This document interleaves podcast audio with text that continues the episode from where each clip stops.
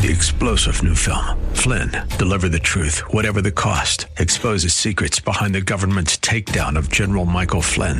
Flynn knew what the intel world had been up to. He ordered the first audit of the use of contractors. This set off alarm bells. He told the truth. He was the most dangerous person for Donald Trump to hire. They had to get rid of Flynn.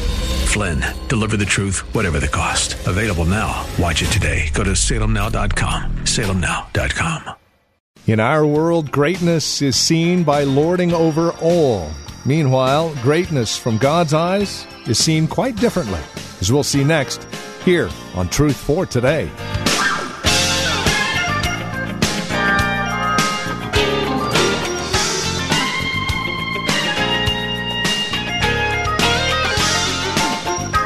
Scramble and climb a ladder to the top just so you could get the corner office at the top of the building and make sure that everybody knows they're underneath you. Meanwhile, for success and prosperity, God's idea and design is vastly different, and it's found in John chapter 13, verses 12 through 17. It's here that greatness stoops to serve. We see Jesus doing something quite unusual, and this is where we catch up with our teacher and pastor, Phil Howard, with today's broadcast of Truth for Today. Jesus is in the upper room. We're going to read two other passages to show you what was going on before the upper room. And then we'll look at a passage in Luke and tells you what was going on in the upper room. And then we'll try to share some thoughts, what Jesus says to us, and see how greatness takes time to stoop to serve. So when he had washed their feet and taking his garments, remember he had stripped himself of them, he stripped down to a slave's uh, inner garments. And he reclined at the table again. He said to them, Do you know what I have done to you? The answer, no. They do not know what he did. He said in verse 7, Do you understand what I did? No, they didn't. They just saw a physical act being done. They missed the spiritual parable being acted out in front of them. They were clueless of the spiritual depth of what's happening. One depth is just physical feet being washed. On the other hand, he's speaking of spiritual cleansing. He's modeling to them what leadership in his church will look like and what the body in the future, what kind of operation they will operate from. Will it be the Gentile model that they grew up with, or what's happening? Christ is introducing a radically different model of what leadership and what greatness in his kingdom looks like. So he says, You call me teacher and Lord, and you are right, for so I am. Comment. Some of you are calling him the right name, but you're not living the right model. You can be right on the theology and wrong on practice, right? You can know all the names. Watch. If I then, the Lord and the teacher, washed your feet, you also ought to wash one another's feet. For I give you, I gave you an example that you also should do as I did to you. Now, there's some groups that actually wash feet. Have anyone ever been in a foot washing service? Yeah, yeah. Uh, in a way, I admire anybody that would do anything that looks like obedience. Nothing wrong with it. But I think it's a deeper meaning than that. And the, the real washing they needed was a spiritual one. So I think the washing is picturing servanthood, serving one another. And there's a lot of dirty feet in the church. And you don't need to wear a towel to church. You probably need to wear an attitude of which you're willing to serve. But he said, I gave you an example, and I want you to do as I did. Truly, truly, I say to you, a slave is not greater than his master, nor is the one who is sent greater than the one who sent him. If you know these things, you are blessed if you do them. It's a gentle way to say, if you just do what I did, you're going to be blessed. Just a not a strong rebuke as much as if you want to be blessed, emulate me. I do not speak of all of you. I know the ones I have chosen, but it is that the scripture may be fulfilled. He who eats my bread has lifted up his heel against me. From now on, I am telling you before it comes to pass, so that when it does occur, you may believe that I am He. Truly, truly, I say to you, he who receives whomever I send receives me, and he who receives me receives him who sent me. A magnificent picture of a stooping servant, Christ, in this upper room. But I want to show you two other passages to give you a contextual feel of what's going on in these men. What, what actually is their attitude? Go back to Matthew 20. Matthew 20. And see, as Christ is telling them in verse 17, uh, we're going to Jerusalem, and I must be delivered up to be killed by the Gentiles. I thought you should know that. I'm going to be scourged, I'm going to be crucified. Now, what if someone told you that on the way somewhere, and you said, uh, Go with me. I'm getting ready to be killed. I just wanted to serve you notice. Would that have any effect on what you would have to say to them? Watch. Then the mother of Zebedee came to Jesus with her sons, bowing down, making a request of him. In other words, he's on his way to Jerusalem. He'll probably be there within a day. And he said to her, What do you wish? She said to him, Command that in your kingdom these two sons of mine may sit one on your right and one on your left. Great sensitivity. And it's believed from the other Gospels that the boys put it in the mouth of their mother to make the request. And this woman is the sister of Mary, the mother of Jesus. It's believed to be Salome. So it's their auntie, the aunt of Jesus. Would you get a favor for us? And uh, he says, You don't know what you're asking. Can you drink the cup I drink? Oh, yeah, we can. So he sees to it that they're martyred. They do die a vicious death. And when the others heard this, the other ten, they became indignant. Christ says, You know that the rulers of the Gentiles lord it over them, and their great men exercise authority over them. Gentile Roman authority in Palestine. Watch. It is not this way among you. But whoever wishes to become great among you shall be your servant. Wait, greatness is servanthood? That's what he said. And whoever wishes to be first among you shall be your slave, owned property. Watch, watch just as the Son of Man. What I'm asking you to do is exactly what I'm doing among you. I'm among you as one who serves. I'm among you as a slave. I'm not here to dominate rule over you, although I am Lord of all creation, although I'm God of very God. I came among you as a slave servant. So emulate me, whatever you do. And by the way, as a slave servant, I will die and purchase you. But I'm leaving you a model of what leadership in my household is going to look like. Then go to Luke 22. Luke 22. Verse 24. They've already taken the bread, remember me. They've taken the cup, remember me. Isn't this a blessed thing? Come on. What if Jesus was here today and he broke the bread and said, Take, this is my body. Here's the juice. Take and drink. This is my blood. Is that a magnificent environment? Say amen. I give a cue card. you're supposed to talk back. They're not just rhetorical. I want to hear you. Now, watch verse 24. They're in the upper room.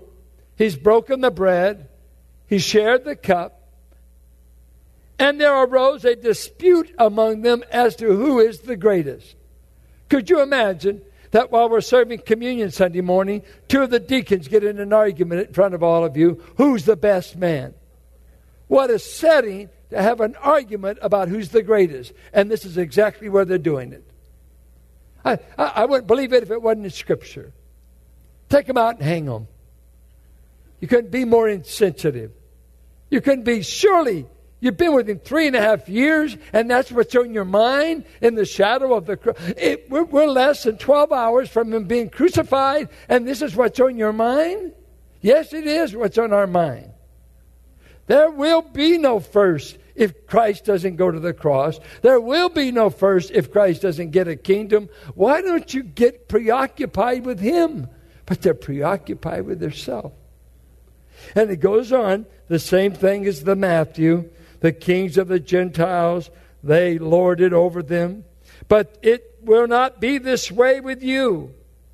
But the one who is the greatest among you must be the Pope, must be the pastor, be like the youngest. And that was that culture that you weren't even heard until you were 30 years of age.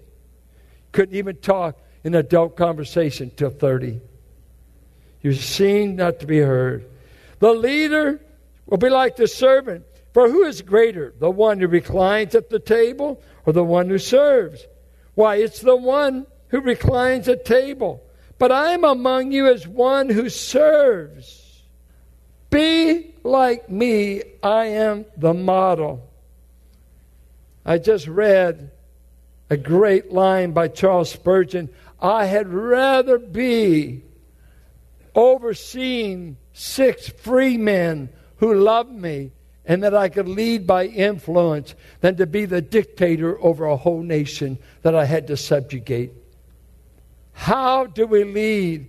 What is the model in the midst of God's church and among God's word on how we get the work done? Well, in light of this context, let's notice four things about the posture Christ takes in this room. First of all, love gets on its knees. He said in verse 1 of 13, I want to show you how much I love you. So you can never take this posture until you come to love the people you're serving. And I ask you, would you want to be buddies with these 12 men? Men that are arguing, men that are competing, one that's already sold you out for 30 pieces of silver, and another 11 that will abandon you that night. You know what it's kind of like to me in reverse? Do you ever see the uh, series Undercover Boss? It's like if Jesus was playing the undercover boss and he comes on as a servant and he's examining how the, the kingdom's going to be operated in his absence, how the church is going to be run in his absence with these 12 guys and one eliminated. And if you see that series, you know, it's very moving. Some nights I'm very moved by it to see someone working at an assembly line or a fast food place, and people just doing an outstanding job, and they don't know the boss is next to them. And others might be deadbeats. And he's seeing bad practices that is hurting the business of the company.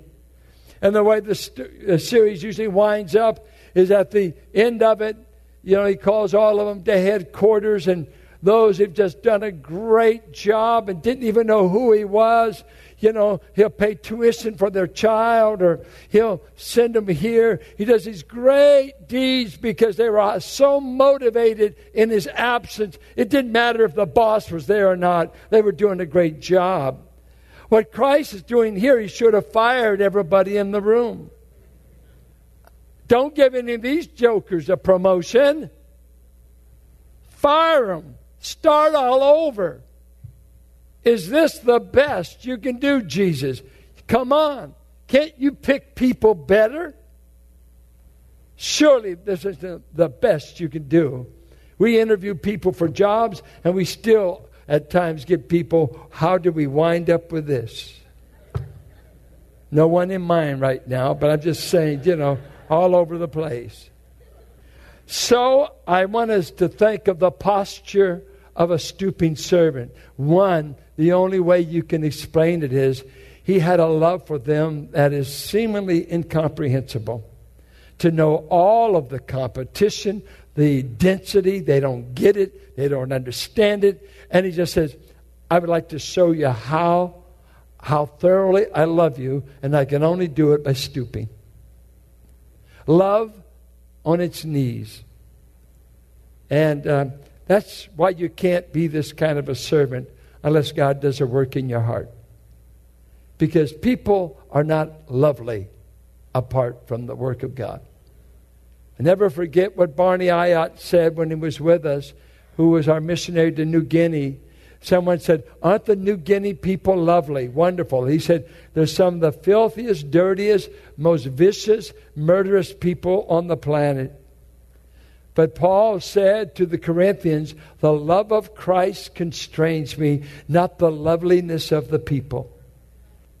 He said, I'm in New Guinea because Jesus is wonderful. And Jesus told me to go there. Well, uh, something else about the posture. In verse 4, of course, he uh, took off his outer garments. He strips down to the dress of a slave. Uh, he takes the towel, he takes the basin.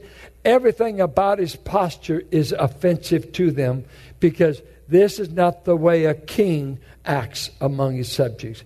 The king must be bowed down to. And here he takes the towel and he strips himself and he's just acting out in parable the very attitude he wants them to get and never forget.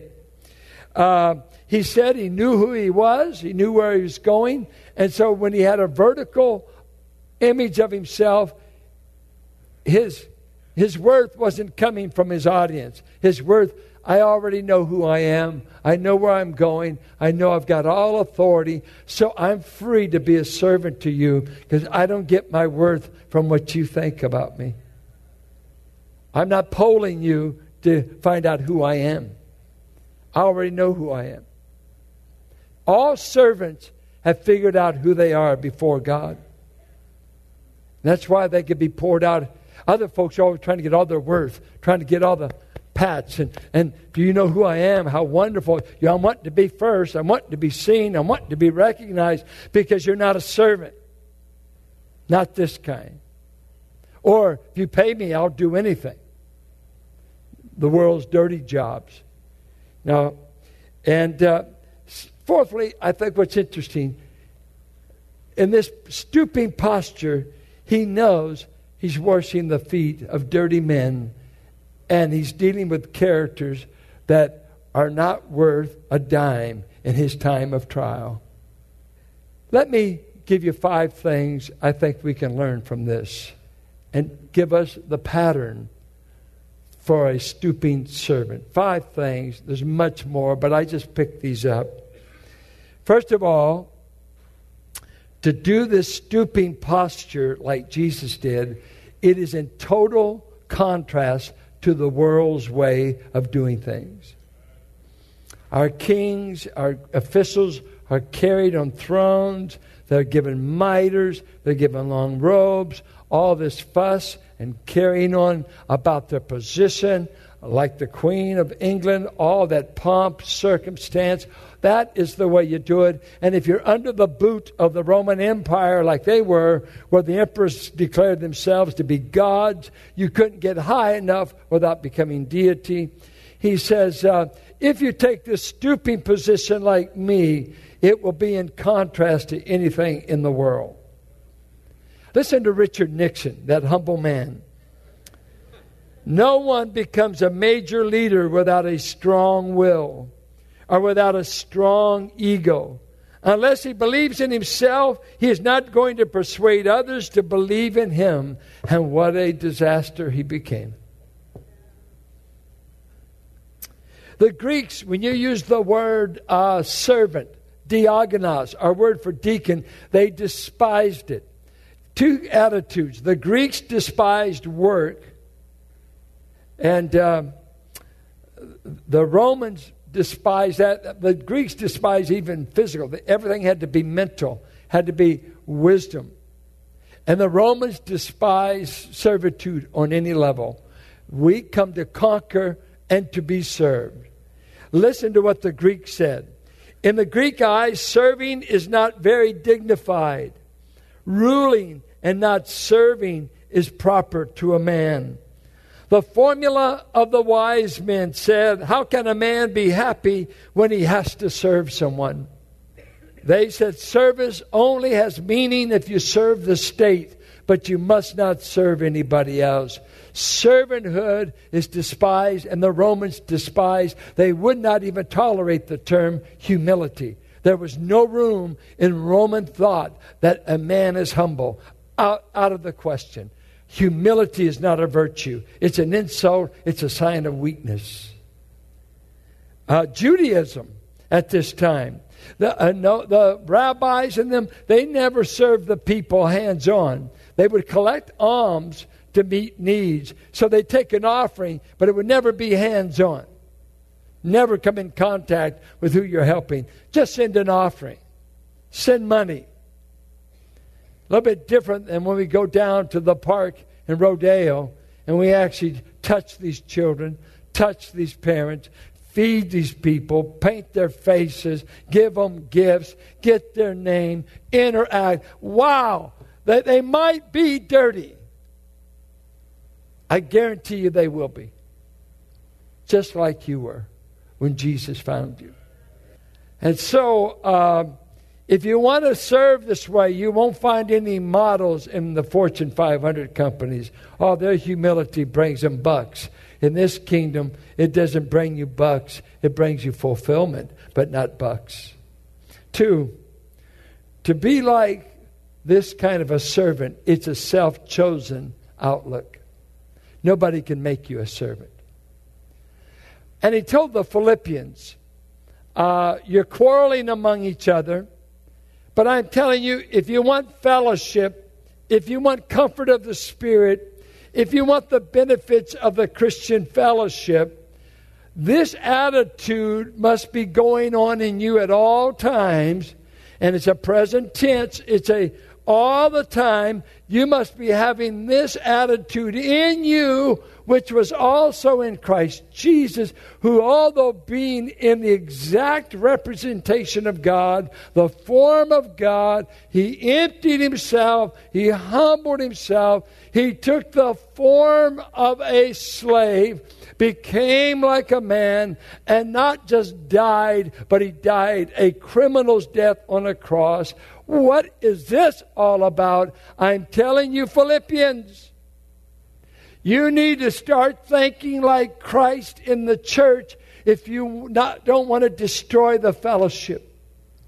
Because the moment you turn on each other, you devour each other. It is the thinking of Christ that is con- to control the thinking we have towards one another. We're either a building full of, uh, I want to be first, my needs first, my way, my attitude, my opinion first, or we could be supernaturally a bunch of stooping servants. I'm here to meet needs. And once again, we've come to the end of our time together here today on Truth for Today with Pastor Phil Howard. As we lock things up for another day of broadcasting, we do so with a, a way to contact us here at Truth for Today. If you have a question, a prayer request, comment, we would love to pray for you. If you have a praise report about how the program is encouraging you in Christ, we'd love to hear that as well. A couple of ways to reach out to us. The easiest, of course, our phone number, 855 833 9864, or our website, truthfortodayradio.org. Now, you have another way to reach out to us, and that is, especially if you have a question or a praise report that you would like Pastor Phil to answer. Well, simply take your voice memo app on that smartphone of yours, record your question along with who you are and where you're calling from, and then email that bit of audio to us at tftquestions at valleybible.org. Again, the email address is tftquestions at valleybible.org. So email that to us. We'll run it by Pastor Phil, and should we use it on the radio, we'll even let you know when. And as always, you can again reach out to us at our website, truthfortodayradio.org, or by calling 855 833 9864. You can also write to us, 1511 M. Sycamore Avenue, Suite 278, Hercules, California. The zip code is 94547. As you partner with us financially, bear in mind that we are able to continue this radio ministry through you doing just that, joining other friends and family members of this ministry to ensure that this program continues its ministry in the greater Bay Area. Please consider that as you reach out to us, and then join us next time for another broadcast of Truth for Today with Pastor Phil Howard.